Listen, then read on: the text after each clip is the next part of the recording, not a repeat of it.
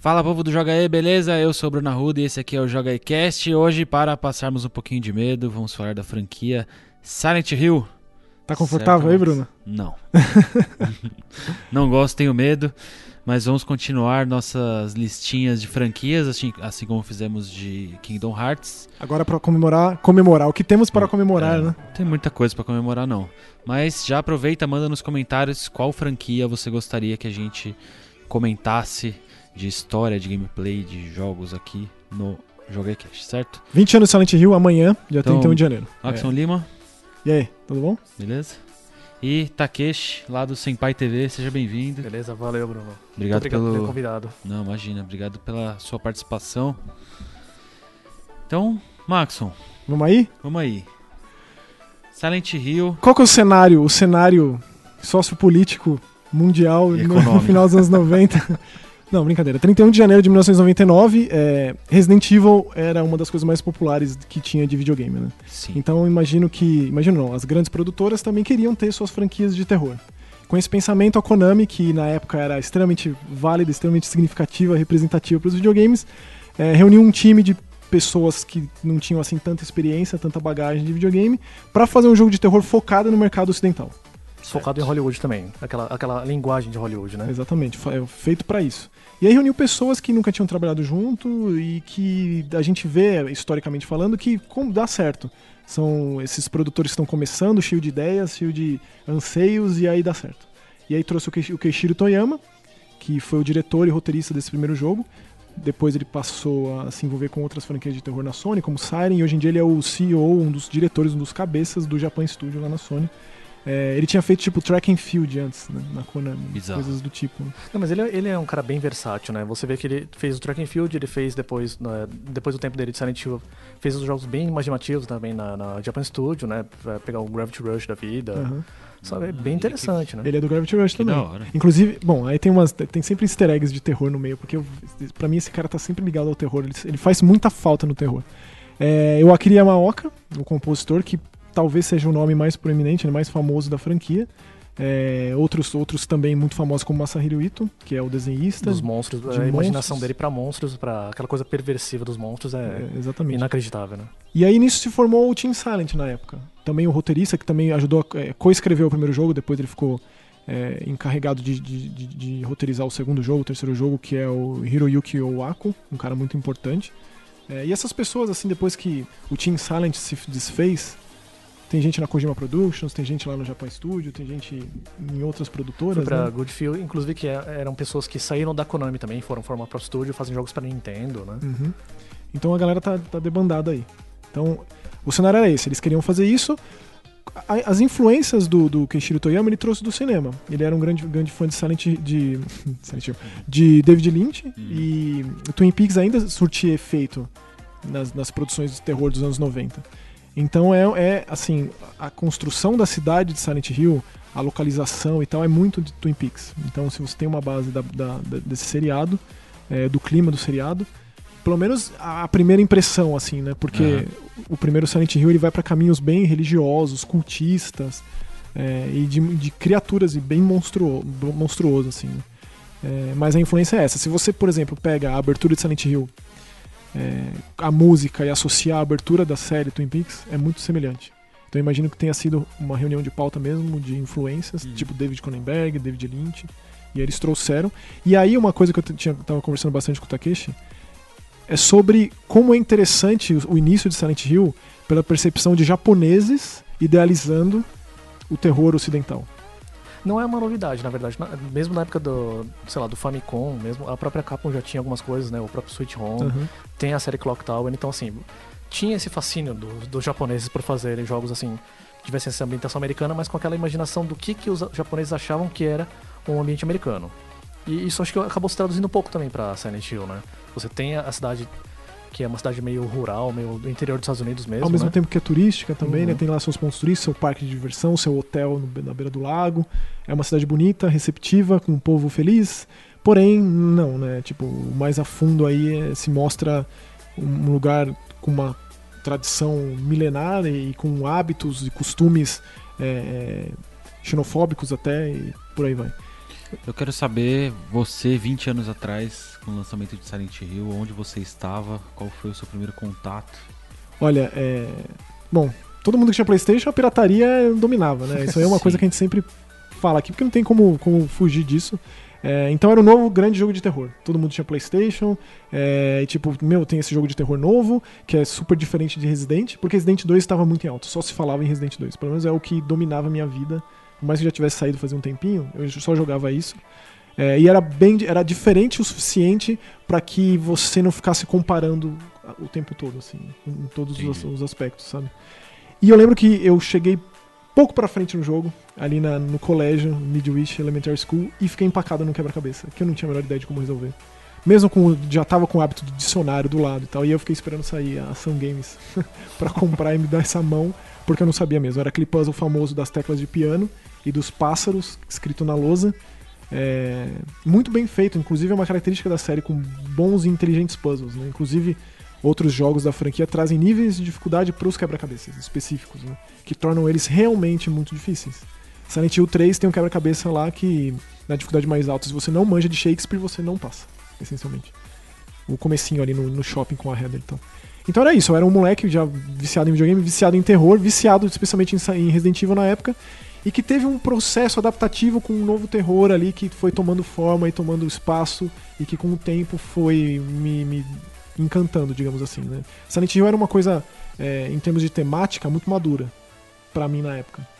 Porque eu não tinha as referências, porque eu não conseguia entender direito. Então era só um jogo divertido de jogar, com gameplay um tanto travado, que era difícil de se adaptar, é, e com aquele gráfico que era extremamente escuro, né? É uma Extremamente escuro mesmo, né? Mas acho que é uma coisa que ajudou a diferenciar bastante ele do, do Resident Evil na época, né? Porque você tinha aquelas câmeras fixas, você tinha uma visão muito clara do que você podia fazer no Resident Evil. Tinha um pouco da, talvez do da questão dos monstros, da ação, você ter uma dinâmica diferente também, né? E nesse ponto Silent Hill, você, quando você para na cidade, você tem uma cidade gigantesca pra você explorar. Isso. né? Aí, levando em conta aquela questão da. O PlayStation, acho que ele é uma máquina que funcionava bem pra 3D, acho que foi o primeiro videogame realmente pensado pra isso. Mas ao mesmo tempo, o... a tecnologia dele, comparado com os padrões que a indústria foi desenvolvendo ao longo dos, dos tempos, ele era muito diferente, assim, muito fora dos padrões, né? Então, você não conseguia fazer aquela cidade de, sei lá, quilômetros de distância para todos os lados ser renderizado de uma vez só.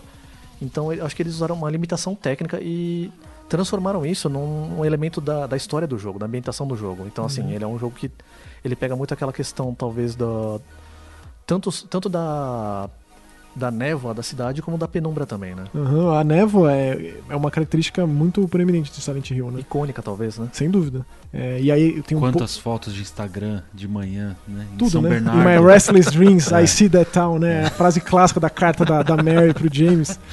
É, cansa um pouco, mas é, tá Quem vai certo. pra Paranapiacaba. Ah, não, é Silent Hill brasileira. É um pedacinho de Silent Hill em Santo André. Sem dúvida. Tá tudo certo, tudo certíssimo. Eles usaram essa, essa precariedade do hardware pra fazer. conversar com a proposta de terror. Por exemplo, o, o PlayStation 1 era muito ruim pra fazer um, um- um processamento de, de polígono próximo do personagem do eixo de virada, né? A perspectiva, né? Então quando você virava, tinha uma deformidade da parede, do chão, do teto. Era feio em jogos é, é, que pediam por um realismo, digamos. Porém, Silent Hill era mais um elemento aterrorizante ali, conversava com a proposta, esse é o lance. O Silent Hill 1 ele começa com o Harry e, e a sua filha Sherry indo visitar Silent Hill. Era um lugar que eles gostavam de ir. É, inclusive a primeira cena que você vê depois do Fear of Flesh Tends to Create Fear of the Blood é o é, tipo é, eles pegando uma criança à beira de estrada. Isso é uma coisa que fica na sua cabeça, você não entende direito. Aquela, aquele conjunto de imagens é, é, desconexas e algumas fazem parte do jogo, antes, an- algumas outras antecedem, mas é uma CG muito bonita. Então eles apanham assim o Harry e uma mulher, depois a gente descobre que é a, a esposa dele por outros meios, não pro próprio jogo. Eles adotam essa criança que eles encontram na beira da estrada e aí essa criança tem uma conexão com essa cidade. Ela sempre pede pra ir pra lá, eles sempre voltam pra lá. Então ele ah, tem um acidente de carro logo no começo, ele vê uma figura na estrada, ele tenta desviar, tomba, eh, capota o carro acorda no começo do jogo é justamente essa neblina, a gente já tem essa noção do tamanho do lugar. Ele, e, ele passa o jogo atrás da sua filha, ele acorda sozinho no carro. Logo no início, depois de você ter noção de que a perspectiva de câmera é diferente e tem uma proposta, que a câmera ela, ela se mexe de uma forma a induzir o medo, bem diferente de Resident, que já dá essas quebras, e o fato de ser totalmente é, processado em tempo real ajuda, colabora com isso, fica completamente escuro.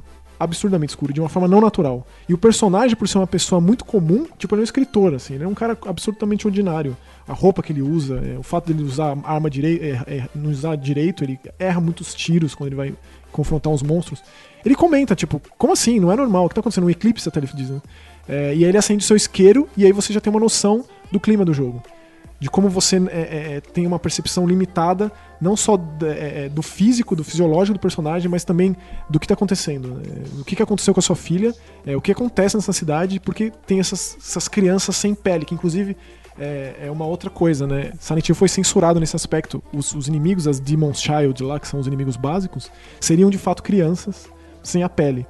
Isso, claro, no PlayStation 1 não teria né, limitação ali, mas aí foi censurado. Eu lembro que tinha uma revista que saiu na. É, uma revista PlayStation que saiu na Europa, que tinha uma demo de Silent Hill, que tinha a real, o, o real visual dessas criaturas, delas, né? que era muito mais assustadoras e elas foram censuradas.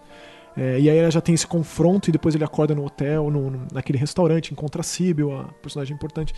É, então esses elementos são introduzidos que a gente talvez não estivesse tão acostumado com esse tempo real do gráfico do PlayStation 1, é, que não vou dizer que simula um realismo, mas ele, ele conversa muito com o terror com as limitações técnicas que o Takeshi falou. Então eles souberam usar muito bem nesse sentido. Eu acho que, na verdade, assim, mais do que. Na, na época a gente estava muito acostumado com os jogos que davam sustos. Pegava, você via o cachorro pulando da janela, você via muito aquela coisa do, do susto, do estrondo, do, do barulho. barulho. no silêncio. A né? angústia é uma coisa que Silent Hill trouxe para os jogos de uma forma diferente, né?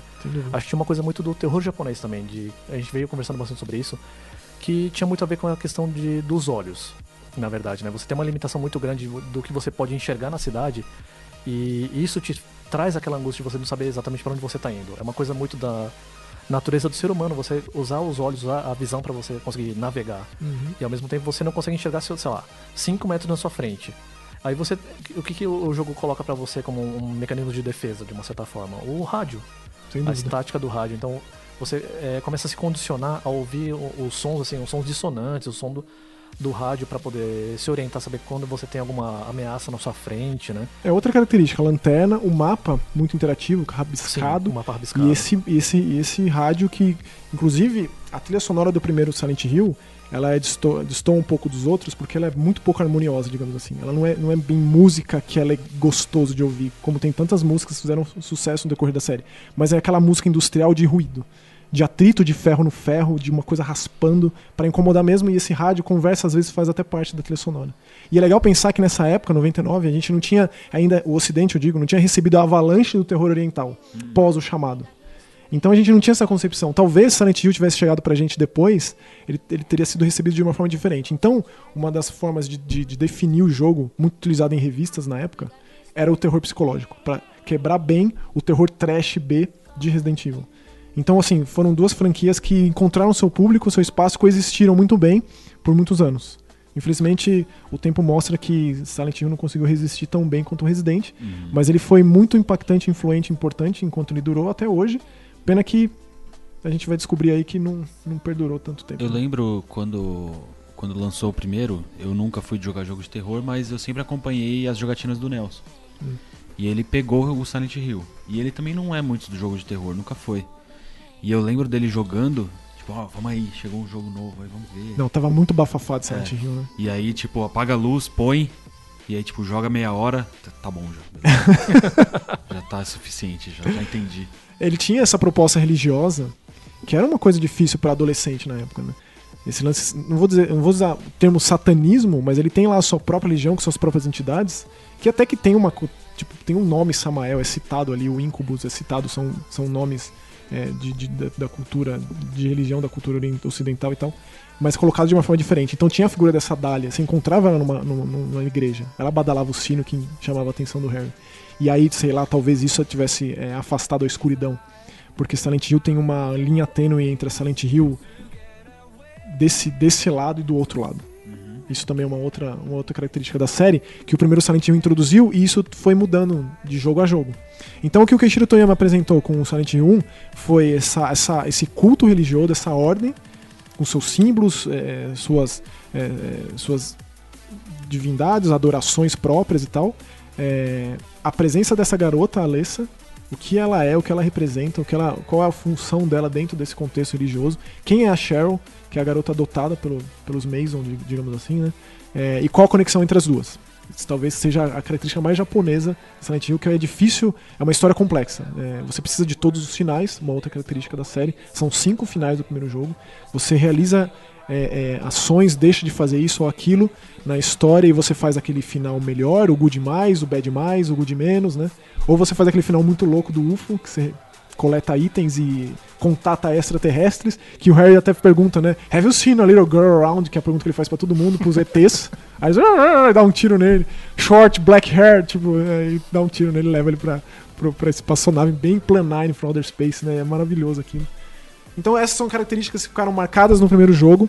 E aí, um tempo depois, o segundo jogo meio que subverteu absolutamente tudo. Inclusive, eu gostaria muito de saber a opinião do Kenshiro Teyama pro Silent Hill 2, porque é basicamente ignora tudo isso, cria sua própria realidade Silent Hill. E aí sim, é, Silent Hill passa a ser o personagem principal dos jogos, a partir do 2. No primeiro, apesar de levar o nome, né, a cidade dá nome ao jogo, é, essa, essa entidade religiosa, a presença da Alessa. A Alessa, ela é uma. Ela foi anos e anos mantida no estado semi-viva, moribunda ali. E sofrimento puro, né? Porque só assim ela seria capaz de receber essa divindade, dar a luz a um deus. Então a mãe dela, a Dália, tacou fogo na própria filha. Inclusive, para mim, é o momento mais assustador de todo o Silent Hill até hoje.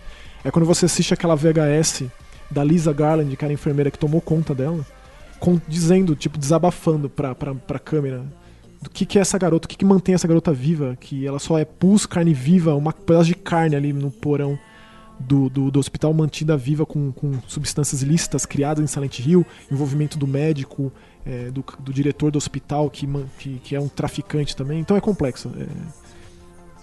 E pior que tem uma certa lógica também dentro da cabeça dos personagens, né? Aquela questão de manter essa menina dessa forma, com tanto sofrimento, com tanta dor, assim, porque para ela poder receber essa deidade de uma forma talvez conhecendo mais o sofrimento, ela teria mais compaixão. Tinha uma Exatamente. coisa também em cima disso. Né? E aí, dentro desse sofrimento, ela conseguiu exteriorizar uma parte dela, e essa parte dela foi. É, tomou forma, encarnou numa, numa, num bebê na beira da estrada. É, basicamente, essa é a história. E isso é retomado adiante, não no Silent Hill 2. Silent Hill 2 não tem absolutamente nada do primeiro. E o Silent Hill 2 que saiu para Xbox Sim, é, é inclusive. É uma das bizarrices do, do Xbox, né? De ter o Silent Hill 2, daí não tem o 3, é. mas daí tem o 4. Tipo Fatal Frame, né? O Fatal Frame tem o 1, tem o 2, não tem o 3. Pois é. Inclusive saiu o, um, um, tempo depois, acho que um mês depois. Isso depois de ter saído lá no Japão aquele Play 9 do Silent Hill de GBA, né? Uhum. Os fãs traduziram essa Play 9, é possível você encontrar na internet, dá até pra jogar via browser. Que são imagens estáticas dos acontecimentos do Silent Hill, que é válida que depois que acaba o jogo você joga com a Sibyl. Sibyl é policial, né, que ajuda bastante o Harry aí. E a gente não sabe muito do desfecho, porque a gente, na verdade, assim, com relação ao 3, a gente supõe o que aconteceu com ela, dados os finais do, do, do, do primeiro. Aí o 2 ele saiu originalmente para PlayStation 2 um tempo depois, acho que um mês depois, coisa assim, pro Xbox. Depois para PC também, que era uma coisa rotineira que acontecia, né? E aí mudou tudo, né? O Silent Hill 2 mudou tudo. É, basicamente como você falou, a cidade virou protagonista. Acho que talvez, tanto por essa questão do, a, a, mitologia, o mistério da cidade talvez parecia ser um palco interessante para novas é, novas histórias serem contadas lá. Né? Interpretações. Né? Porque as criaturas que a gente vê de Silent Hill, esse outro mundo de Silent Hill, a, a, industrialização da cidade, digamos, porque o chão se torna metal, se torna grade, aqueles ventiladores enormes para todo lado, aquele sangue, um sangue coagulado, como se fosse uma carne podre que toma o lugar, né? É, é, tudo depois a gente por interpretação e por conversa, porque é tudo assim, é assim que por isso que é tão rico o Silent. É uma projeção da Alessa é, durante todo esse tempo de sofrimento que ela passou e todo o bullying que ela sofreu no colégio, da amiga que ela tinha, né? Ela tem lá a, a amiga dela que ela desenhava na lousa, a Wolf, que ela chamava, que era o, o sobrenome da Cláudia, que era amiga dela, que depois a gente conhece a personagem no 3. É, era a projeção dela. Então aquelas criaturas eram a visão dela dos, dos coleguinhas de colégio, aquela mariposa que a gente enfrenta com aquela larva, talvez ela tivesse visto isso enquanto do porão do, do, do, hospital.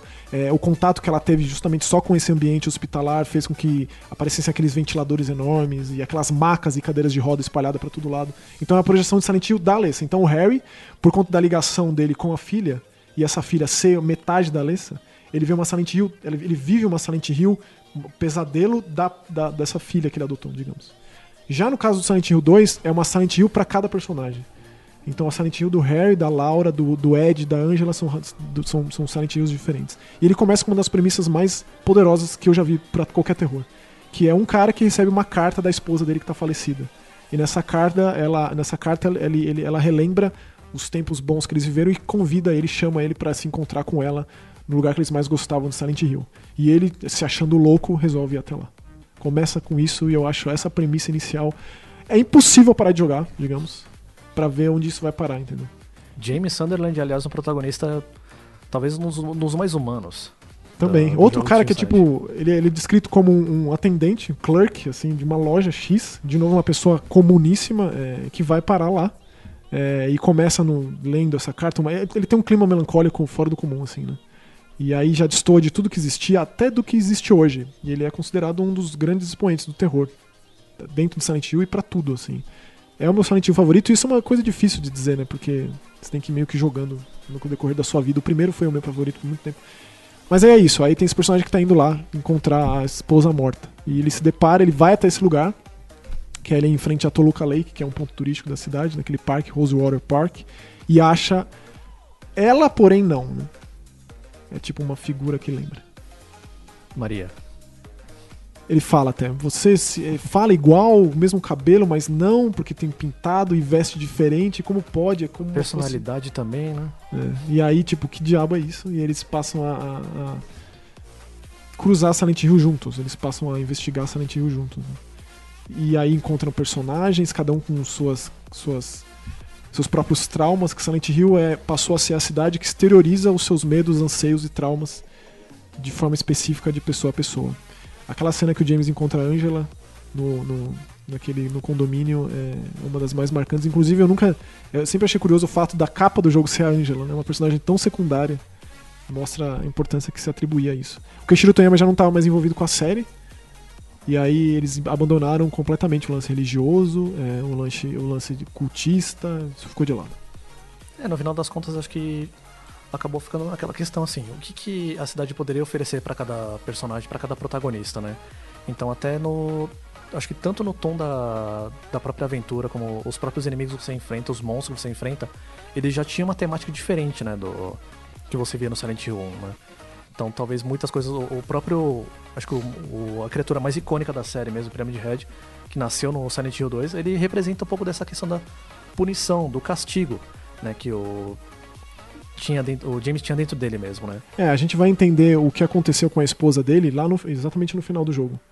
Porque é como se é, ele tivesse apagado isso da sua própria mente. Ele mesmo não lembra. E aí tudo que acontece é, é, uma, é um caminho, né, é uma construção para que ele se prepare para receber essa verdade que ele escondeu dele mesmo. É, e o Pyramid Head é justamente essa figura que aparece para punir ele e fazer com que ele lembre. E tipo, não tem como você é, é, é, viver sem isso com você, sem esse fardo. É injusto que você não carregue esse fardo. Então eu tô aqui pra isso. E ele pune não só é, o James, como criaturas até, né? E ele se forma, é, ele, ele aparece pra também outras pessoas. Tanto que tem na conversa com o Ed, ele fala se ele já viu aquela, aquela coisa, aquela Red Pyramid Finger, ele diz, né? Que é como chama. O Pyramid Head foi um nome atribuído pelos próprios fãs. A exemplo do Arquivo X, né? Que tinha aqueles agentes secretos lá que ninguém sabia o nome e os fãs davam o nome pro, pros personagens. É, e aí, qual que era o Pyramid Head do Ed? Ou qual que era da Angela? Sei lá. Bom, obviamente o Pyramid Head é a figura mais icônica, pelo menos em visual, dá pra afirmar com certeza absoluta. É, a aparição dele no Silent Hill 2 é, é muito marcante. né? Quando ele aparece no, no, no corredor longe, vermelho, e depois quando o James se esconde dentro do armário e ele tá lá meio que com aquelas aquelas figuras que os manequins, né, um dos inimigos mais é, que permeiam o Silent Hill do James, que conversa com essa proposta é, é, sexualizada do James, né, que ele tem esse esse lado enrustido nele.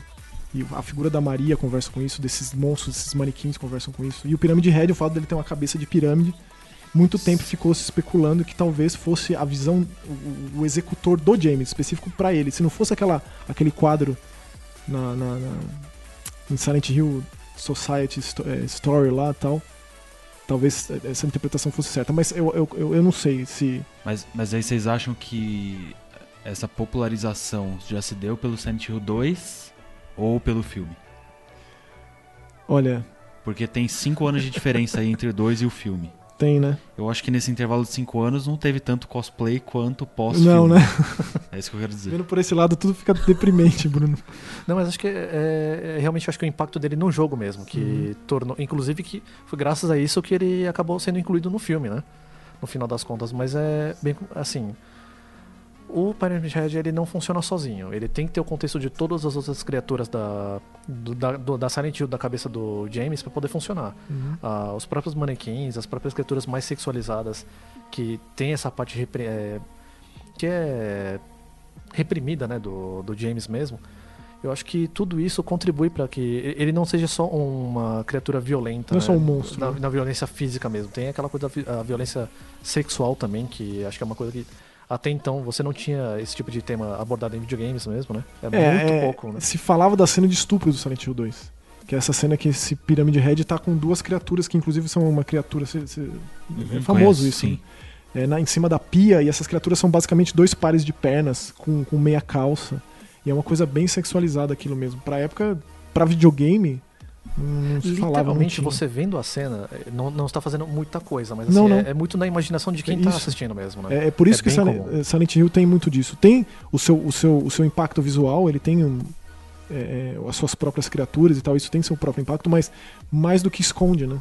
E essa, e essa parte é tão. É, tão, é, é- é uma. é, o que remete, assim, é o que faz com que você crie a partir do momento que ele se esconde naquele armário e ele passa a ver só pela fresta. E como o monstro age, como ele anda, como ele põe a mão aqui, e o fato dele ter uma movimentação não muito natural, ele carregar uma arma que, tipo, não é muito natural também. E os confrontos constantes, né? Aquela parte do, ele aparecer num labirinto lá pro final, um lugar que você não sabe direito pra onde vai, os lugares parecem dar pra lugar nenhum ou pros lugares parecidos. É meio que ele, ele, ele navegando pela própria mente dele, tentando se, se, se, se, se autoconhecer, é, se aceitar, se entender. E no meio disso tudo tem o obstáculo. Aquela cena final do Brookhaven Hospital, que é um do Brookhaven, um dos sanatórios de Silent Hill, é, tem o- mostra o James e a Maria fugindo do Pyramid Head num corredor enorme. No final, ele não consegue, ela não consegue escapar. E ele, naquele, naquele elevador que é, cada vez ele desce mais e desce mais e pula buraco e pula buraco e vai cada vez descendo mais. E ela fica pra trás e fica um clima péssimo no jogo depois disso, né? Ele fica, ele fica acabado naquele elevador depois que ela é empalada pelo Pyramid Head com uma lança assim. Ent- é, tipo, é, isso é uma conversa de, de narrativa com gameplay. Não é comum, cara, de se ver. Silent Hill 2, de uma forma geral, não é nada comum. Nem na época, nem hoje em dia. Especialmente se a gente leva em consideração como a gente faz os desfechos do jogo. Que tem muitos finais diferentes, mas estão todos ligados ao gameplay, às coisas que você. a como você age com o seu personagem. Se você mantém ele saudável, se você deixa ele sempre à beira da morte, se você checa determinados itens, como a faca que a Angela ia usar pra se matar, ou a foto da esposa que ele guarda, quando ela ainda era saudável, ele comenta, né? Porque a gente dá dá a entender que a, que a Mary, a esposa do James, ficou doente muito tempo. Como ele lida com a Maria, se ele abandona a Maria, corre na frente dela, os inimigos o batem é a nela, Maria o também, que é a de verdade, dela. o que ela realmente representa. Isso. Eu acho que nesse ponto uma outra coisa também que acho que vale a pena a gente citar. É, Silent Hill sempre foi conhecido por ter vários finais em cada jogo, né? Uhum. Eu acho que o 2 talvez já aconteceu isso no 1, na verdade, você tem, você acaba o jogo, faz um final, abre a opção Next Fear, te dá mais opções pra você descobrir o que você vai fazer pra fazer os outros finais do jogo. Mas acho que o 2 ele acentua bastante essa questão assim, não é, ah, fez o final ruim, fez o final bom. Todos os finais têm uma parte boa e ruim assim, Uhum. muito acentuada também. Então, eu acho que uma coisa que vale a pena citar é que o jogo em si, você, você consegue enter- é, entender a história toda fazendo todos os finais. Todos eles ajudam a construir a narrativa. Até o cachorro, Inclusive o cachorro. Ah, não sei. Por que não? sem dúvida. Por que não? Porque além do. Esse, esse jogo tem dois finais zoeira, digamos. Além dos ETs, que inclusive o Harry aparece, tem também o final de um cachorrinho. Tipo, é um Akita, né? Que tá ele controlando. Eu esqueci o nome dele, mas ele tem nome. Ele tá controlando tudo dentro de uma máquina, uma sala de máquinas lá, o cachorrinho. E tem uma- uns créditos mais bizarros, com uma música bizarra. Tipo, Silent Hill sempre tem esse lado que é muito legal. Sempre, quase sempre. O The Room é muito sério, não tem nada de piada no The Room. E aí, dois anos depois, Silent Hill 3 pra Play 2. Ainda no auge, né? Tipo, a Konami tinha total controle de hardware naquela época. Eles faziam gráficos que ninguém conseguia copiar. Eles eram um dos, dos maiores, assim. Com os jogos mais incríveis, os mais. Era in- inacreditável, assim. Era fácil ser fã da Konami naquela época. Começo dos anos 2000, final dos anos 90. E eles me vêm com Silent Hill 3, que por algum motivo foi exclusivo de PS2 e talvez seja um dos jogos mais bonitos do PS2, Sem graficamente dúvida, falando. sem dúvida. É, você vê coisas, por exemplo, que uma geração depois você vai ter os normal mapping pra dar a renderização do personagem com mais detalhes, tudo.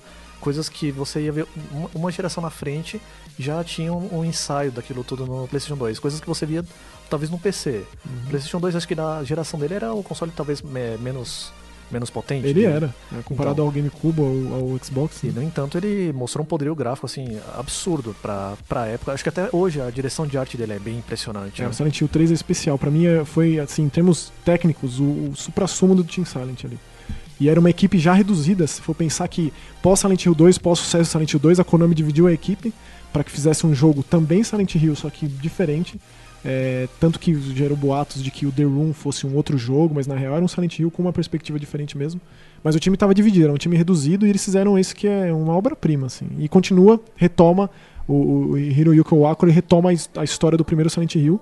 No final a gente vê o, o Harry correndo daquela situação absurda com uma bebezinha no colo, como se tivesse gerado, parido uma- um outro ser daquela Lessa que não deu à luz a, àquela criatura, o Incubus, que é como se fosse uma mistura de Baphomet com algo do tipo. É, E aí ele cria essa criança.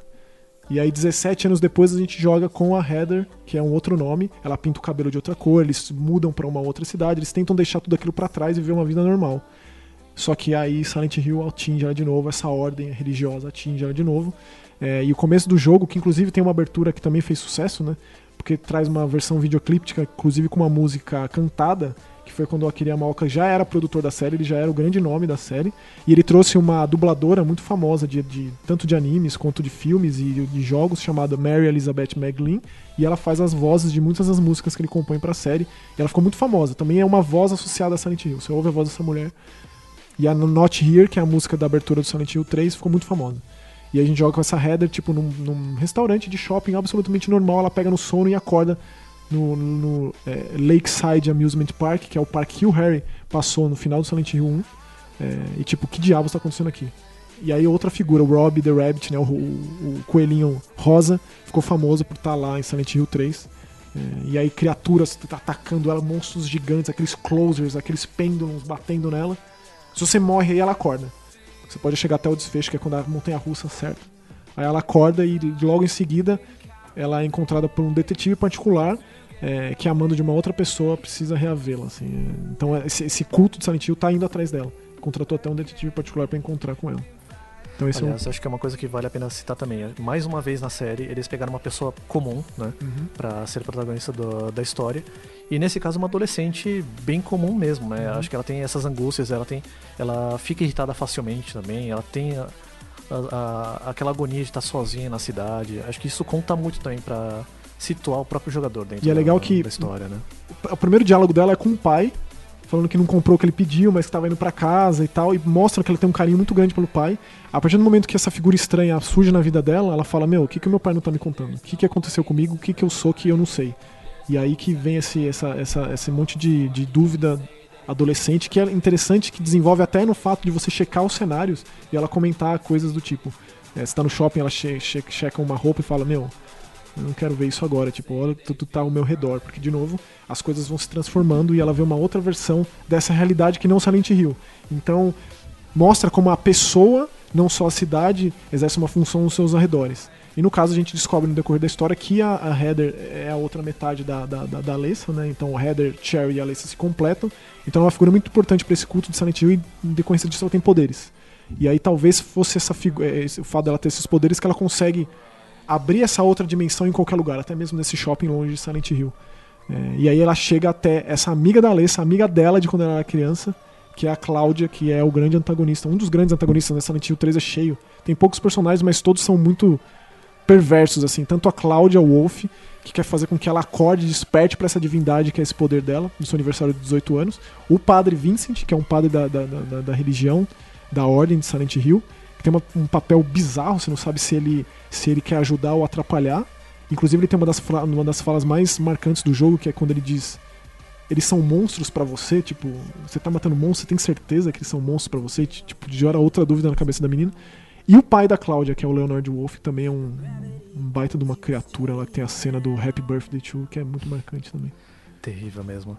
Eu acho que no, no, caso, uma coisa que vale a pena a gente citar também em relação ao Silent Hill, dessa vez o, o tema ficou menos o purgatório, que ficou uma coisa muito forte né, no Silent Hill 2, em partes no, por causa da toda a questão da ordem, todo, uhum. todo o sofrimento da, da Alessa.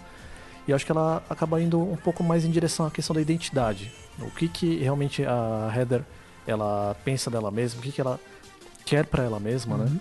O que, que ela. Que parte da, da Alessa ela vai aceitar no caso, né? É bem legal, porque por mais absurdo que seja, ela conclui no final, quando ela olha uma das pinturas dela, ela fala, sou eu aí. Minhas três formas em um lugar só. E é muito esquisito ver uma adolescente que tinge o cabelo de loiro é absolutamente comum, assim, passando por umas situações excepcionais ao extremo. Eu acho que é, é como o Takeshi falou, é a grande característica do Silent Hill 3, né? Faz ele ser especial da sua própria maneira, com suas próprias criaturas e seus monstros e abrindo mão por completo do Pyramid Head, de novo. Isso aí foi uma coisa que a gente vai comentar depois, é meio que parece que uma muleta necessária para roteiros fracos que viriam para a série, né? Roteiros, personagens, condições fracas que a série viria mais para frente que até então não, até então é, tá firme em, assim, contar suas próprias histórias e, e, e, desenvolver o universo, como foi com Silent Hill 3. Quando a Heather vai para Silent Hill, inclusive é uma cena extremamente melancólica, quando ela se desabafa pro, pro Douglas Cartland, que acaba virando amigo dela, o detetive. Logo depois ela vê que o pai dela tá morto, porque quando ela volta para casa tá o Harry lá morto, dilacerado no, no, no, no sofá de casa. É uma cena muito triste, cara. Não tem como não ficar assim. Muito impactante também, né? Demais. E aí ela acha anotações do pai dela em Silent Hill. Os pontos de save do jogo original, que, era, que eram aqueles cartão, é, cadernetinhas de anotações, tem coisas escritas lá que são. É, é genial, para não dizer outra coisa, assim. Tanto que é uma pena que esse roteirista ele só vá ser associado à franquia depois com um quadrinho. E esse quadrinho é lançado para celular no Japão. É tipo deprê, né? Uhum. Aí o outro lado, da outra parte da equipe estava responsável pelo The Room, que é o Silent Hill. Foi um ano depois, 2004. Isso mesmo. E é bem diferente. Ele, ele de começo é um baita impacto. É, logo no começo você já vê aquela visão em primeira pessoa, você não enxerga o rosto do seu personagem, tá trancado dentro do quarto e não consegue sair. O, o, o, o que, que tem de Silent Hill aqui? A gente começa imaginando, né? É, ele acorda é, com a porta da casa dele com correntes. E aí ele não consegue sair de lá. E aí os dias se passam e, tipo, o que, que eu faço da minha vida? Eu não tenho contato externo, alguma força mágica me mantém aqui, que janelas estão fechadas, não tenho conexão com, com o telefone. E é uma coisa extremamente comum mesmo, né? É, tanto que numa das D3 que esse jogo foi anunciado, acho que talvez na de 2003, sei lá, tinha esse quarto recriado lá no stand da Konami. Tem fotos disso, é muito legal. Ah, vale lembrar, não se passa em Silent Hill, né? É, South Ashfield, uma cidade que, nas palavras do próprio, próprio Harry, que é o protagonista, Townsend, outra pessoa absolutamente normal, apesar de ele lembrar o Tom Cruise, é, é um dia e meio de viagem de carro de Silent Hill, mas é uma outra cidade. E aí, um determinado dia, aparece um buraco no banheiro. E aí, ele entra nesse buraco. E aí, ele vai parar em Silent Hill. Essa é a ligação. Na verdade, aos poucos ele vai chegando. Ele começa no metrô próximo da casa dele, depois ele vai lá para aquela, pra aquela, pra aquela, aquela zona de floresta que tem um orfanato, o Wish House, né? Depois ele vai para uma penitenciária infanto-juvenil. Mas é, não é um buraco o Alice no País das Maravilhas, assim. É um baita buraco na parede, né? tipo, ele, vai, ele entra, ele consegue entrar por, por, por completo. Por que não? Eu, eu acho que dá, dá, dá, dá pra achar uma relação, hein, de repente, é? nessa questão do buraco ter, ter uma semelhança com Alice no País das Maravilhas, hein? Será? Faz, faz sentido. Tem, inclusive tem a rua Carol em Silent Hill. Olha aí. Talvez. Hein? Tá vendo? Silent Hill é infinito, cara. É, no e caso, aí, ele, ele, encontra outras pessoas também dentro dessa Silent Hill. Basicamente, cada mundo que ele visita, que ficou conhecido como o mundo da floresta, o mundo do metrô, é assim que aparece quando você salva o jogo. É, uma vizinha ele encontra, a Cynthia, que é a primeira que morre. E quando ela morre, ela morre na vida, na, na vida real. E ele vê uma ambulância levando essa, essa mulher que mora no prédio de frente, né? Não, acho que é no mesmo condomínio, só que é um condomínio em U, assim. E aí você tem o lance do voyeurismo do Hitchcock, lá da janela indiscreta, que você pode ficar olhando pela janela. E, e você vê alguém ali na, na, outra janela. E você pode tentar levar uma relação um tanto mundana antes de você entrar nesse buraco. De você achar, empurrar uma cômoda e ver um buraco que você consegue espiar a sua vizinha. Que é uma relação mais próxima que ele cria com a Eileen. Que inclusive ela tem um bonequinho do, do, do Rob the Rabbit no, no, na cama dele. Referência é das, ao 3, né? Que é uma das cenas mais bizarras, porque tá esse, esse bonequinho assim, e em determinado ponto que você olha, ele tá olhando bem para você, assim. E aí gera um negócio assim. E aí você descobre quem é que morava nesse apartamento antes de você e por que, que esse apartamento está nessa condição que está hoje. Tudo isso é desenvolvido no jogo. Tudo isso nascido de um, de um artigo de revista de fofoca encontrado pelo James no lixo do Silent Hill 2. Pra você ver o nível de, de humor de Silent Hill, né? Porque é uma revista de fofoca que deixa claro que é. Conta a história de um assassino que matava crianças à beira de estrada. Matou os gêmeos. Né? Acho que o interessante também, é, que vale a pena da gente notar do Silent Hill 4, é que ele tem um certo comentário social, especialmente se você levar em conta o público japonês. Hum. É, na época que ele foi lançado, tinha muito a questão dos hiki, é, hikikomori, né, que eram as pessoas que tinham muita dificuldade de sair de casa, que elas tinham essa questão de socialmente elas serem ineptas, né, terem essa dificuldade até de se de interagir com outras pessoas. Então acho que isso acaba, acaba tendo um pouco de reflexo na temática do jogo. Essa coisa de você começar trancado, né? no- Muito interessante. Até porque o Harry ele é um cara muito introspectivo. Ele mal Uhum. fala, é um dos personagens, dos protagonistas que menos falam. Ele é o oposto da Heather, basicamente. Ele é quieto, ele, nos, nos- nas cutscenes ele fala baixo, ele mal tem diálogo. Os personagens falam muito mais por ele. A presença ele dele também é. é- ele, ele Ele é apagado. apaga em relação aos outros personagens, né? E é legal porque a camisa branca dele é uma camisa social branca, tipo, neutra. Ele é um cara neutro. E é legal porque ele não é o foco. O foco é a pessoa que nasceu no apartamento que ele, infelizmente, vive hoje. Que é um grande assassino de Silent Hill, o Walter Sullivan. Walter Sullivan é um dos grandes personagens pra mim. É o que eu mais gosto, talvez. É, o Vincent. É que o Walter é muito desenvolvido, né? O lance dos sacrifícios de, da- da- de- de ressuscitar, que ele gostaria de, de trazer de volta a mãe dele que ele considerou o apartamento a mãe dele, tinha todas aquelas vítimas que ele precisava fazer. E o fato do cadáver dele estar lá naquele apartamento, você descobre isso mais pra frente no jogo, é terrível. É um jogo bem diferente, é um jogo que você vai cada vez mais fundo na mente dessa pessoa assassina. E isso é representado com, com, por exemplo, as transições entre mundos, que eram escadarias redondas gigantes, que você fica indo sem parar, sem parar, e depois quando você revisita esses mundos, sendo perseguido pelo Walter. né? É, é bem marcante a sua maneira. Porém, é, isso não é muito. A gente não tem muitas informações do que fez com que esse time, que pra mim era um time dos sonhos do terror, um total domínio do terror e faziam algo bem diferente, com muito, com muito valor, assim, muito simbólico, se desfez. E aí a Konami ficou sem saber o que fazer com Silent Hill depois do The Room. Ma- Mas o Silent Hill 4 vocês consideram bom ainda. Sem dúvida. É, é um jogo excelente. Ele, Mas- ele, ele, ele parece pouco com a série, ele parece ter pouca relação, mas a temática dele, os personagens, a história, inclusive a própria exploração, quebra-cabeças dele, ele, ele, ele é um jogo bem.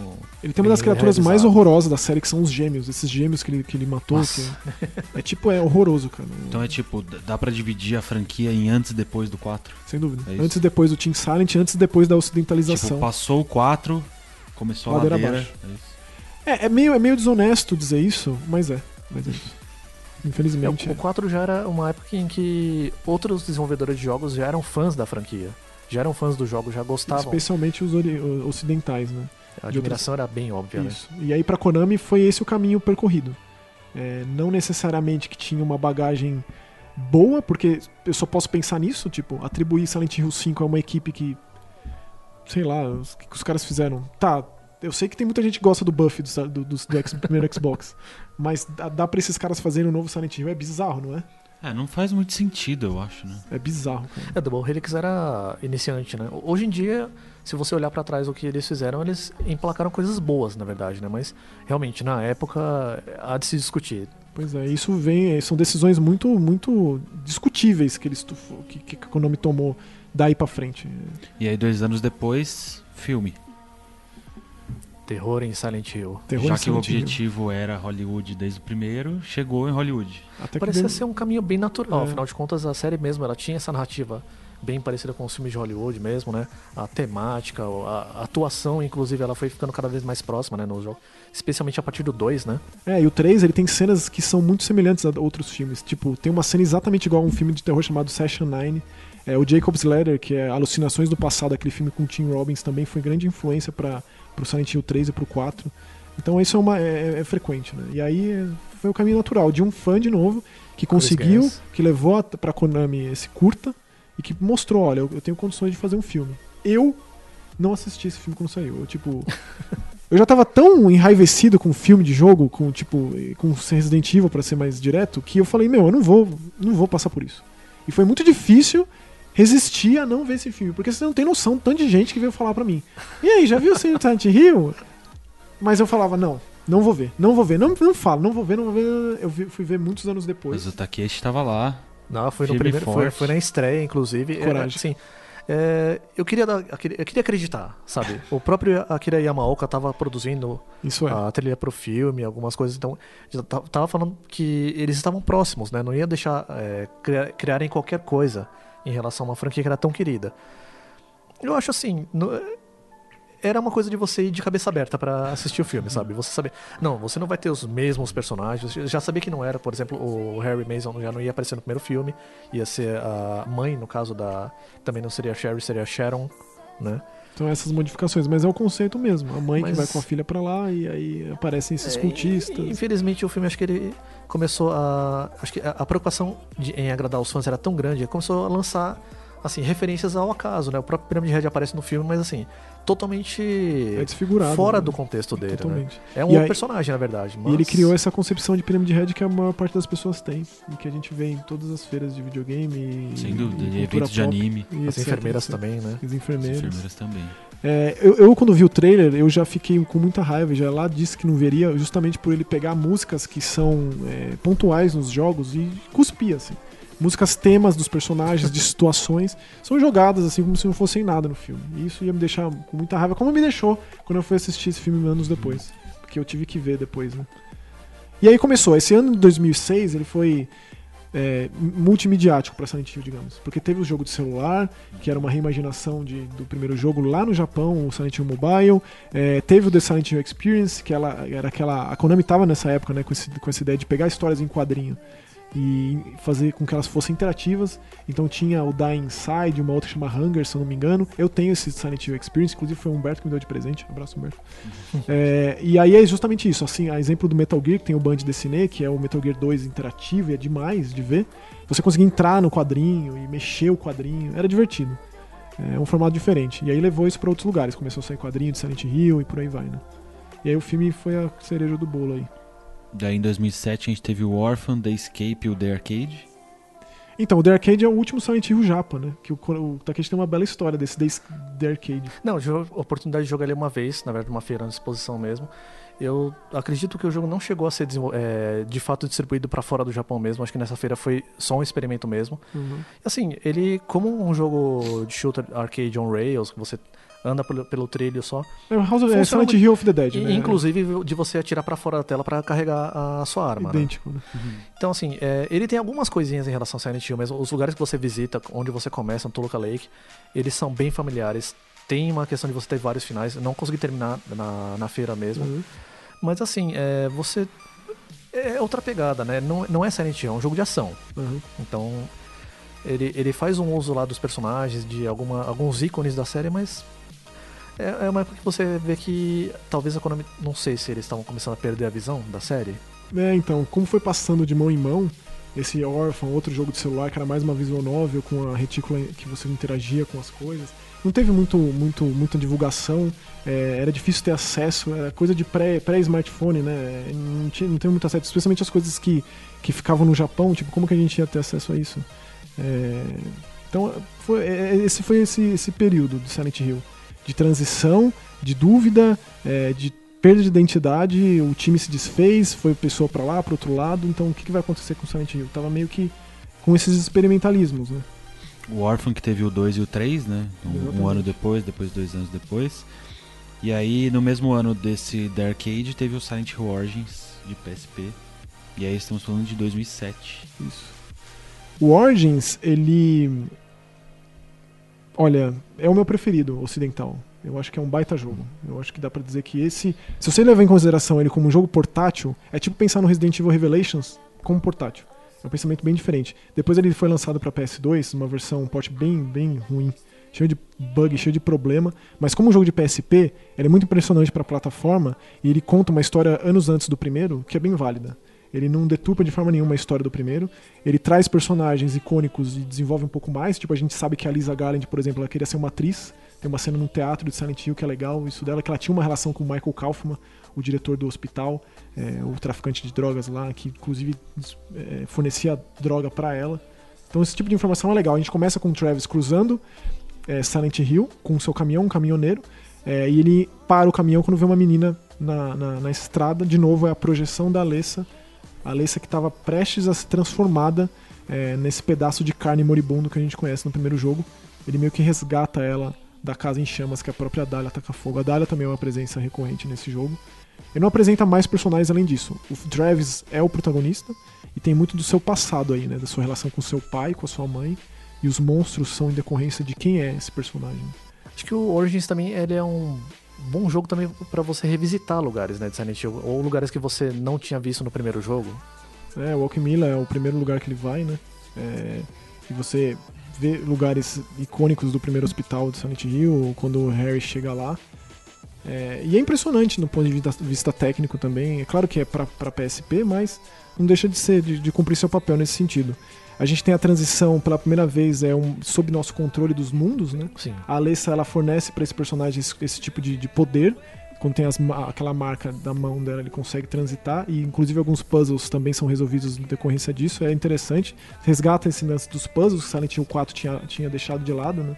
Não tem basicamente puzzle em Silent Hill 4. É, não tem aquele lance cômico também dos finais, é o Silent Hill mais sóbrio, assim, sem dúvida. Apesar de contar uma história de um, de um personagem que acha que o apartamento é só a mãe.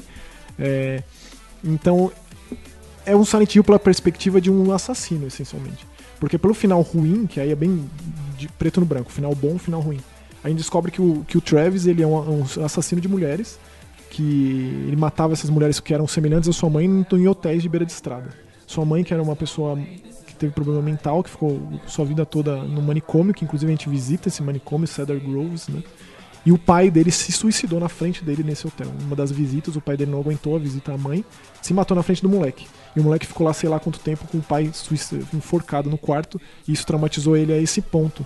A ele projetar é, em mulheres a sua própria mãe e exterminar elas em decorrência disso. E aí o Silent Hill transforma esse personagem numa figura monstruosa, que é mais rico do que o simplesmente cuspir um Pirâmide Head aí. Que é esse Butcher, esse agente punitivo, não só do personagem, mas tudo que o rodeia. Ele mata tudo em decorrência dessa, dessa, dessa natureza assassina desse personagem. Poderia ir mais além, poderia ser muito mais cruel, porque o Travis é um cara gente boa. De novo, ele é um cara meio Ted Bundy, assim, que esconde a sua real identidade, né? Ele parece ser um cara gente boa, assim, tal, mas na real ele é um assassino. É, a gente não, não foi aí que a gente viu um crápula real, é, assumidamente, assim, sem essa dupla identidade frequentando o Silent Hill. Não tô dizendo que o Travis não é, o cara é um assassino. Mas é, é o potencial do Silent Hill aí, dado o, seu, o personagem que, que, que, visita a cidade, né? Qual é a relação desse personagem com a cidade. Aí tudo se transforma a partir daí. Daí, em 2008, saiu Silent Hill Homecoming, que é o primeiro para a geração Play 3 Xbox 360. Olha, foi difícil esse jogo, Takeshi, não sei como Muitas você... expectativas, hein? Porque quando ele foi anunciado, até ele chegar, acho que todo mundo tava naquela questão assim de o que será que vai ter mais de Silent Hill? O que, a série tem mais a oferecer? Uhum. O Origins acho que ele foi um bom sopro assim de entusiasmo, porque ele tinha uma excelência técnica também por trás dele, né? É, eles foram espertos em trazer ele no uhum. portátil. O PSP não era nenhum sucesso, mas a Konami tentou dar aquele empurrãozinho inicial, como a Capcom fez também e tal. É, mas ele impressionou por isso. Porém, Silent Hill sempre impressionou visualmente nas suas plataformas, desde o primeiro. Não foi o caso com Homecoming, muito pelo contrário. É, o que aconteceu foram vários GIFs e vídeos na internet comparando esse jogo com os antigos e falhando miseravelmente. Foi, foi uma né? coisa cruel também, né? Eu é. acho que é, é, essa cobrança foi o primeiro jogo grande da, da série fora do Team Silent, né? Exatamente. A própria Double Helix também, que eram admiradores da série, então eles queriam trazer uma coisa que tivesse tanta profundidade, tanto tanto do grotesco, tanto da mitologia da cidade, né? E outra, com uma, com uma grande influência do filme, visual. Porque a gente não tem mais nada daquele apelo japonês, daqueles desenvolvedores que é, fizeram a série ser o que, ela, o que ela era. Era só isso, fãs, que mostravam para a Konami que, que gostariam e que poderiam fazer alguma coisa. Foi assim com a Climax realizando Sim. Silent Hill Origins. Quem escreve o Silent Hill Origins, é, é, sempre bom citar, é o Sam Barlow, que é um cara que fez sucesso recentemente com o Her Story. Uhum. Ele teve seu envolvimento com Silent Hill. O, o, Mark Simmons ele dirigiu, que é um cara lá da Climax, a Climax que fazia jogo de corrida no Xbox, né? a gente já conversou em algum podcast sobre isso. Bizarro pensar. Fez os, os, os Assassin's Creed Chronicles, então os caras eram fãs e faziam. E isso foi daí para frente, fãs de Silent Hill. E Homecoming é basicamente isso. O que eles tentaram de diferente é colocar um veterano de guerra em Silent Hill. É o Alex, que ele foi para uma guerra, volta é, e quer reaver a mãe, o irmão e, e o pai. Só que quando ele chega na cidade vizinha, inclusive, é, o pontapé não é Silent Hill, é Shepherd's Glen. Ele encontra a mãe catatônica, a cidade completamente decrépita e o irmão desaparecido. E tipo, o que aconteceu com o meu irmão, o que aconteceu com o meu irmão. Então, inclusive o Akira Yamaoka, em uma entrevista, disse que teria relações grandes com Silent Hill 2. Foi outra Sim. coisa da expectativa, né? O Silent Hill 5 vai remeter a Silent Hill 2. Não se diz uma coisa dessa, é muito complicado. Põe um fardo grande nos desenvolvedores. O próprio protagonista acho que era o cara errado na hora errada, né? Porque assim, você tem um protagonista que ele é um ex-soldado, ele é tem, os traumas de guerra, ele não tem como não ser um personagem interessante em Silent Hill. Só que o fato dele estar vindo numa geração Xbox 360, Play 3, ser um jogo ocidental, naquela época Call of Duty estava estourando, é, acho que era o topo do, da série na época, não tinha como as pessoas não eh, fazendo essa comparação desleal, né? E é contexto, precisa ver na época, tipo, porque esse tipo de coisa às vezes é uma exigência da produtora, uma exigência que Exato. precisa ter. O jogo precisa ter isso, precisa ter aquilo. Então o combate de Silent Hill passou a ser mais desenvolvido, com barra de vida, armas brancas e machado. Isso era uma característica da série. O próprio, o próprio Harry usava uma- um, um machado lá de incêndio. Mas ele era um cara que não se desengonçado. Os monstros ainda conseguiam é, subverter ele de várias formas. Hum. Nesse não, tinha esquiva, era, era esquisito, não sei se combinou direito. Porém, tem monstros incríveis nesse jogo. Né? Sim. Talvez o bestiário mais rico tem. é, é, por conta do lance lá das- do sacrifício das crianças para apaziguar essa entidade, para que ela não, não- não engolisse as Shepherd's Glen, os, os monstros que são essas crianças das famílias que representam a cidade são horrorosos, cara. Aquela asfixia é um chefe inesquecível. A Scarlet, que é aquela aranha, filha do, do, do- do médico, é assustador demais, cara. Então tem essa, essa, essa, essa dicotomia em Silent Hill Homecoming que faz com que ele fique ali no limiar. Não, nem bom nem ruim, não dá pra, sabe, desfazer. Mas também, como Mas Silent acabou Hill. recebendo uma- umas, umas notas ruins, né?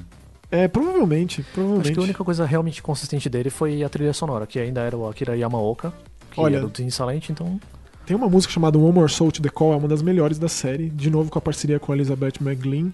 É, é- é inesquecível, a trilha sonora é excelente. Inclusive tem outra coisa, né? Tem ramificação de, de diálogo, tipo, totalmente desnecessário nesse jogo. É. E aí um hiato de 4 anos e em 2012 dá um pulo pra Play 3 e 360 também. Em 2012 também chega um novo filme. Isso. A Konami aí já É, tava, 2012 foi, foi o. Foi tipo, vamos lá, né? Vamos. a série já tinha passado de 10 anos já também. Acho que vale lembrar disso. Daí saiu o jogo novo, saiu o HD Collection, Book of Memories, novo filme. É, a Konami tentou fazer desse período do começo, primeiro semestre de 2012, o, o, o período de Silent Hill. Deu tudo errado. Porque todo mundo lembra daquele da, da, da, da conferência da Konami na E3 de 2010 de ser assim, escabrosa, né? Aquilo lá ficou, ficou, ficou Os famoso memes, pelos não, piores não, motivos. Os né? memes. É os puro memes que meme, né? acabaram O realmente- Death Stare do Silent Hill, com o, o, o- cara da Vatra anunciando o jogo com aquele produtor atrás, é, marcou de, da pior forma possível. E a Vatra, é um estúdio da República Tcheca, Desconhecido, pouca experiência. Tinha, eles tinham feito um jogo de, de- de live arcade de PSN, aquele Rush Live in Attack, alguma coisa assim, Rush in Attack. É, eu lembro que na época eu comprei o jogo só pra ver qual é que era, tipo um beat'em up extremamente genérico. E esses caras iam fazer Silent Hill. Tá, então eu me- você vai com a melhor das intenções de novo. né? E aí foi quando eu assisti o filme. Eu fiz tudo errado, cara, porque eu ia assistir no cinema porque eu trabalhava lá na TV com cinema, né? E aí eu ia assistir o filme novo do Silent Hill. Eu falei, pô, eu não vou assistir sem ter visto o primeiro. E aí eu assisti o primeiro. E aí, sabe? E aí eu fui assistir o segundo, o Revelação, que é horroroso. É tipo nível Weibo, assim, de ruim. É, já, já não tem o, o diretor do primeiro filme, então. Que, inclusive, diretor- você lembra é, por que que ele não estava envolvido com esse filme? Era por causa. de- Tinham filmes de, de, de games na época, não tinham também? É, ele tava, ele tava produzindo um filme de Onimusha. Onimusha, olha só. Meu Deus. Eu lembro que nessa época tinha papo de que ia sair filme de Clock Tower, ia sair filme de Castlevania, ia sair o filme do Nossa, Bioshock, Ainda bem que cancelaram tudo. ia sair o filme do, do Uncharted, que tá até agora falando. Sim, Né? que já- É, é. tudo já tinha foto, já tinha Então, ator. o cara tava fazendo o filme do Onimusha, Meu e é por isso que ele Deus não dirigiu o Silent Hill Revelação. Que, que é isso? Que é a história do terceiro jogo, com a Heather e com o Jon Snow de Vincent. Jon Snow, cara, novinho, Personagem tipo, completamente descaracterizado também. descaracterizado. É, o Vincent, que era o padre, virou o coleguinha, amiguinho dela. O parzinho romântico da Heather, essencialmente é isso. E o Downpour, ele é, ele é bem diferente. Eu acho ele melhor que o Homecoming, mas ele é um bom jogo de terror, mas como Silent Hill, é de novo aquela, aquela, aquela decepção que a gente já tava meio que acostumado. E- e- Ele tem seus momentos, né? Se você parar pra pensar, acho que tem algumas coisas que você vê que as ideias estavam no lugar certo. Talvez a execução dele não fosse tão. É, ele não, tem, ele não é muito bonito, assim, não tem um apelo nesse sentido. Ele tem o lance da água, né? Que conversa muito ni- nesse sentido da água. é- é, quando surge isso, divide o mundo, é uma- passa a ser uma, uma- uma- uma perseguição do personagem. É, que conversa com um que a gente esqueceu de falar, que é o Shattered Memories. Esqueci de pôr na sua lista. Eu acho que não sei se ele, se ele, se ele esqueceu, se o Maxon realmente ele seletivamente foi tirando o Na jogo minha da, memória. da sequência, da memória. A gente já fala do Eu acho Shattered que é tudo Memories. proposital. É, tipo, tá, a gente fala do Shattered Memories. Mas ele tem as cenas de perseguição que vem daí, que vem aquele Boogeyman, que é aquele monstro meio. Uma capa de chuva e um martelo, que é como se fosse de novo o agente punitivo do personagem. A gente começa numa penitenciária. É, por que, que esse cara tá preso e ele vai ser transferido e claro que o ônibus cai na divisa com Silent Hill Claro. e ele foge pra Silent Hill. É, e por que, que esse cara tá preso? É, ele fez um acordo com um policial corrupto, é, ele roubou uma viatura, mas o que ele queria na real. E isso é um, é um potencial legal. O filho dele foi morto, estuprado, morto, jogado no lago, e ele fez esse acordo, ele, ele, ele, é, roubou essa viatura pra ser preso e ir pro, pro mesmo pavilhão onde tava o assassino do filho dele. Esse é o negócio. E tudo isso tá na cabeça dele de novo. Mas isso tá tudo é, é, enrustido lá. Não é como se ele tivesse consciência e lembrança disso. E Silent Hill vai fazendo da sua maneira com que ele lembre e ele, e ele não tome atalhos pra sentir a punição que ele mesmo deveria é, ter por- pelos seus erros e por todos os traumas da vida dele. É, a temática do purgatório volta com força Volta, total, né? Exatamente. É, é engraçado porque ao mesmo tempo ele é, ele é um Silent Hill que ele é bem desconectado do Team Silent, inclusive foi o primeiro da série principal que não tinha a trilha sonora do Akira Yamaoka, né? É, eles, eles trouxeram o Daniel List, que na época era o compositor do Dexter. Eles associaram um cara famoso, Um cara grande, por um sinal. cara grande, que Dexter na época tava no É, na auge. época, sim. Tava bem famoso. Infelizmente ele, morre, ele, ele morreu recentemente, faleceu recentemente. E eles associaram de alguma forma a banda Korn a, a Silent Hill. Tipo, pra mostrar como os caras estavam meio sem noção de nada. Uma das primeiras coisas que foi anunciada sobre, Down- sobre Downpour era que o Korn ia fazer a música tema. Tipo, cara, quem associa Korn a Silent Hill eu não consigo É, entender. não, não tem muita, não tem muito propósito, É, né, sei lá, não é uma música ruim, eu sou muito fã de Korn. Que, claro, Jonathan Davis ama aquele cara, mas o que, que tem a ver, meu? Tipo, né? Sim. E é meio que isso, sabe? Não são, não são jogos ruins. Tem inclusive um final engraçado no Downpour que reúne vários personagens. Tem o Pyramid Head cortando um bolo, que é aniversário do Murphy, que é o personagem Murphy, Pen- Murphy Pendleton. Tem a Laura, o James, todo mundo na festinha do Murphy lá. Mas, tipo, é basicamente isso. Ele peca porque os monstros são sem graça, essas sequências de perseguição são ruins, puzzles pouco inspirados. Ele tem uma coisa legal que retoma a ideia de Silent Hill como mundo aberto, né? Uma cidade a ser explorada. O Devil Within 2 trouxe essa ideia de Silent Hill Sim. de, um- uma cidade de terror pra você explorar. Então ele tinha isso, tinha umas missões secundárias, inclusive tinha até visita- você visitava o quarto 302 do, do Harry. Era Sim. totalmente jogado lá, mas tinha. Não, é isso, cara. É o que eu tenho pra dizer. Não é ruim como jogo de terror, mas como Silent Hill. Shattered Memories é um jogo que saiu pra Wii e é uma reimaginação do original. Com um grande twist, na verdade, né? Não, não, não, não, não, mas ah, vamos lá. Talvez é, o caso dele não é que ele foi feito pra recontar né, as histórias do, do, do Silent Hill original, mas é justamente pra ele tentar dar uma luz nova, tentar dar uma história nova usando os mesmos elementos, né? É, e, e ele, e ele tenta fazer uso de todos os recursos do Wii.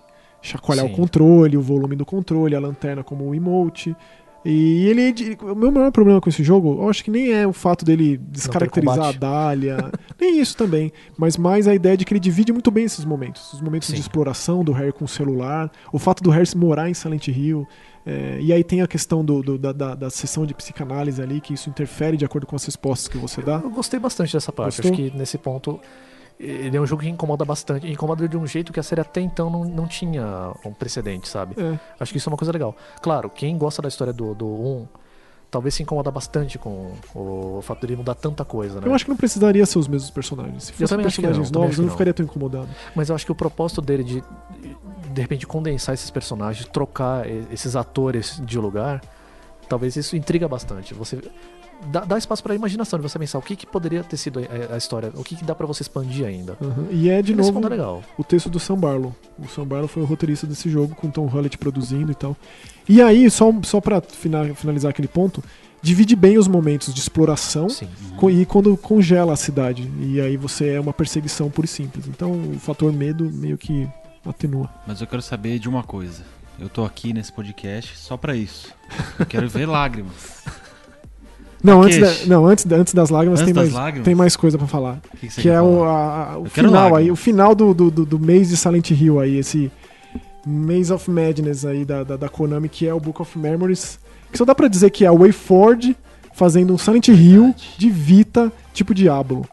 E aí eu lembro que na época o Tom Hullett, o Tom Hullett, que era o produtor da série, ele ficou meio que possesso, assim, porque ele mostrou exemplos de franquias que tentavam ramificar e expandir seu gameplay, mas os fãs de Silent Hill são muito chatos, não aceitam essas coisas. e não é como se a gente tivesse bem servido de jogos, né? Pra que a gente. Tipo, o arroz com feijão não tava bom pra que fizesse um, um Diablo, um roguelike, um tipo um Dungeon Crawler de Silent Hill, né? Tipo, Sim. é tipo essa concepção aí. Eu acho que faltou visão. O WayForward, eu acho que eles têm. São desenvolvedores competentes, tem coisas bem legais deles.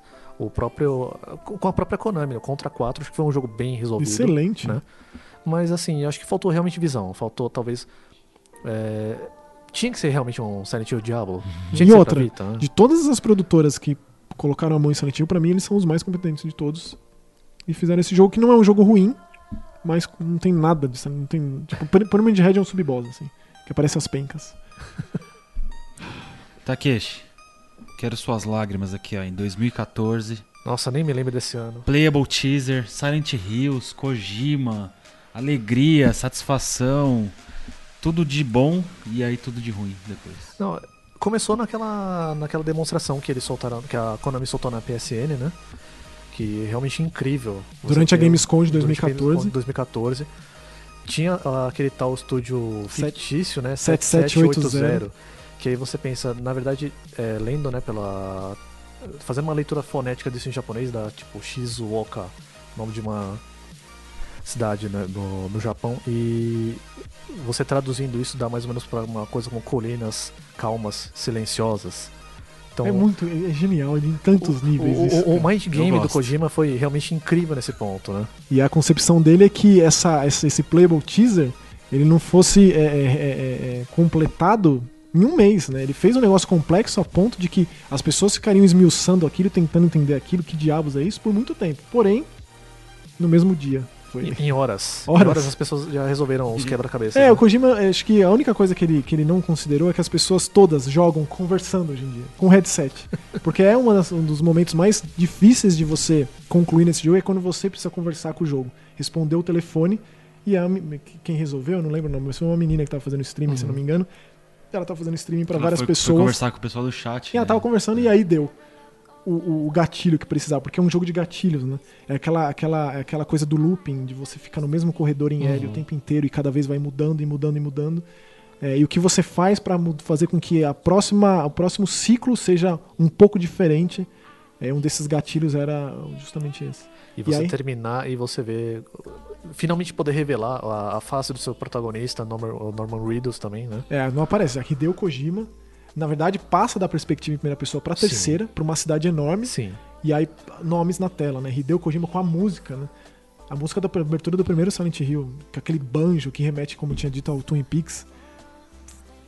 Guilherme Del Toro, Norman Reedus, O co-diretor, né? Do... co-diretor, aí você pensa, Jesus, aí Silent Hills. Bom demais pra ser verdade. Aí você pensa, não, foi a coisa mais maravilhosa. Tipo, pra qualquer fã, fã de Silent Hill é é um fã acostumado ao sofrimento, à depressão.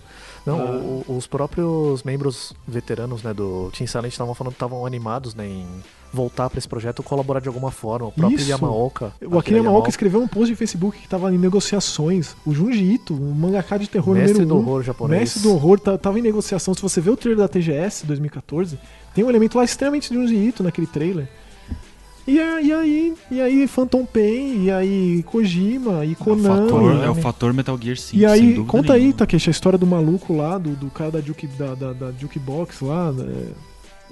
Não, é, acho que é uma coisa assim. É, é, é qua- quase que só um- uma, uma pílulazinha né, sobre a Konami no- de uma forma geral, né? É, tem o, um dos donos da Konami, Kagemasa Kozuki, que.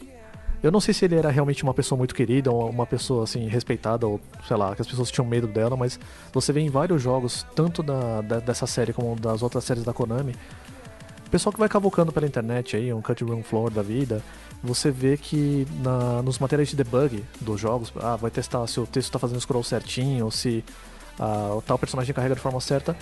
O texto que eles usavam, a string que eles usavam, era o nome do desse presidente, né? Kagemasa Kozuki, escrito em japonês assim.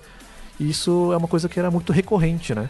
Que loucura. Então você pensa assim, de repente a Konami tem- tendo essa pessoa centralizando é, é, essas decisões nessa figura, a gente fica pensando, né? É, for- foi um membro né, da alta cúpula da Konami que pediu pro Kojima dirigir um novo Silent Hill, né? Aí ao mesmo tempo aconteceram todas essas coisas, então teve essa disputa interna. te- a, a gente nunca vai saber o que, que exatamente Não, aconteceu. não tem né? nada assim de forma clara, né? Claro, né? Não Tem aquelas informações jogadas. Diz que me diz. Você tem que assistir uma, uma- um Geoff Keighley falando, aquelas informações que ele joga, que o cara se comunicava com o time, cada um ficava num andar e por rádio, umas loucuras dessa que, tipo, ninguém não dá pra saber. O que dá pra saber é que não, não, não vai acontecer. Não vai O projeto acontecer. foi cancelado. É, é, a Konami conseguiu criar o primeiro jogo digital raro da história. Que eles Porque você- tiraram o, o tem- Teaser né, da, da loja. Quem tem, tem, quem não tem, não terá. Não é Mas possível. nas teorias da internet, né, também colocam o Guilherme Del Toro como grande responsável pelo fracasso, digamos assim. Porque nessa época aí ele tentou fazer uns 4, 5 projetos. Tá amaldiçoado, né? Tudo cancelado, tudo. Não, tudo dizem que ele até botou a que mão foi cancelado. A THQ faliu por causa dele, né? Porque ele ia fazer o jogo de terror vida. lá com a THQ. Ele vai chegando e vai amaldiçoando. E ele no Twitter falou: Ó, minha maldição é onde eu ponho a mão, vou ficar no cinema mesmo, porque não é possível, Mas né? foi, mas na, mesma- na mesma época foi o Pacific Rim 2 que ele ia dirigir, aí cancelou. O King Kong, Nossa, é que aí ia King ser. Kong, Verdade. aí Mistura Silent com Godzilla. Hills. Tem alguma coisa, né? Ainda bem que ele ainda faz filmes muito bons. A Forma da Água foi maravilhoso, mas olha isso. Agora ele vai estar no Death Stranding. Eu ainda acho que vai ter elementos de terror nesse Death Stranding. Não é claro que vai ser o foco, mas eu não acho que o Kojima tenha jogado tudo fora, né? Ah, mas dá a entender, né, pelos trailers. É, Até porque tem muita gente do Team As Silent pessoas na, envolvidas estão também, né? O próprio É. Norman Reedus voltou a trabalhar com o Kojima nesse projeto agora, também como protagonista. O Del Toro tá lá. como um personagem. Talvez ele esteja mais envolvido do que a gente imagina. Eu, eu, eu gosto de pensar dessa É, forma. E outra coisa, Mas- tipo, muita gente da, do Team Silent, quando e se desfez, foi pra Uhum. Kojima Production. né? Exatamente. Não tô dizendo que, tipo, um Death Strand vai ser um jogo de terror. Evidentemente que não, mas eu acho que tem elementos lá que remetam aqui e ali. Mas a verdade é que Silent Hills, Silent Hill, de forma geral, virou fumaça, né? Foi engolido por ele mesmo no seu Otherworld de pesadelos, medo e agonia. É, Né? infelizmente, é, ele ainda é um asset valiosíssimo dentro da Konami e eles vão aproveitar de alguma forma, seja fazendo patinco, seja fazendo Meu Deus. outras, outros materiais Ou promocionais. colocando o, o, o Pyramid Head como personagem do Bomberman, né? É, exa- exatamente, E exatamente. é do filme ainda, e é o do filme ainda. Então é isso, antes da gente encerrar, eu só quero que, Maxon, você comentou lá no, no começo, mas diga o seu Silent Hill preferido. É o 2 nesse momento da vida, assim. Vai mudando. Sim, é, são jogos que eu jogo de forma recorrente, vou jo- rejogando, jogando e tal. Hoje, Então, aniversário de 20 anos, é o 2. sem dúvida, sem dúvida. Toda, todo o lance do James lá, é, a Silent Hill particular, eu gosto muito da Angela. É o 2, meu preferido. E o seu, Takeshi? Eu tava pensando realmente em ser o do contra, mas vou ter que ir pelo 2 também. Acho que é um jogo muito maduro. Acho que a história ela é bem atemporal também, sabe? Você pode jogar ele daqui a 20, 30 anos, você ainda vai ter reflexos da, do, do- da personalidade do James, da- do, do impacto da série, da, da própria cidade. E é um jogo que realmente deu origem a toda essa admiração, esses jogos que foram fora do, do eixo da história do 1 e do 3. né? Uhum. Então, Sem dúvida. Mas se você fosse do contra, seria qual? provavelmente o 4. Excelente. O 4 foi meu preferido por muitos anos. O Walter Sullivan é um dos serial killers mais icônicos que tem aí. Então eu queria agradecer de novo, Takeshi, obrigado por ter vindo. Que agradeço. Quem quiser assistir o Senpai TV, faz como? Senpai TV passando na Rede Brasil, às 22h30. A gente também põe os programas no YouTube às 9 horas da noite, todos os dias, né, de segunda a sexta. Então só procurar no YouTube Senpai Procurar no TV. YouTube Senpai TV ou pelo Twitter Senpai TV Underline. Boa, e aí quem estiver assistindo a gente aqui pelo YouTube, tá na descrição do vídeo certinho como chegar lá no Senpai TV. Então muito obrigado. Beleza que eu agradeço. Valeu, Takeshi. Valeu. Então comentem aí no nosso youtube.com.br jogaetv o que você acha de Silent Hill, se você gosta, qual o seu preferido, o que você não gosta na franquia, já que é uma franquia de tantos anos. É, mande sugestões de outros jogos. outras pra- franquias. Outras franquias. A gente, o Maxon já tá muito afim de fazer Metal Gear, Metal Gear, é, Yakuza. Yakuza. Mas manda aí e a gente vê o que é possível. A gente tenta achar um convidado que manje bastante do tema também. Exatamente. Certo? Então a gente fica por aqui. Semana que vem tem mais. Valeu. Valeu. Tchau, tchau. Valeu. Tchau.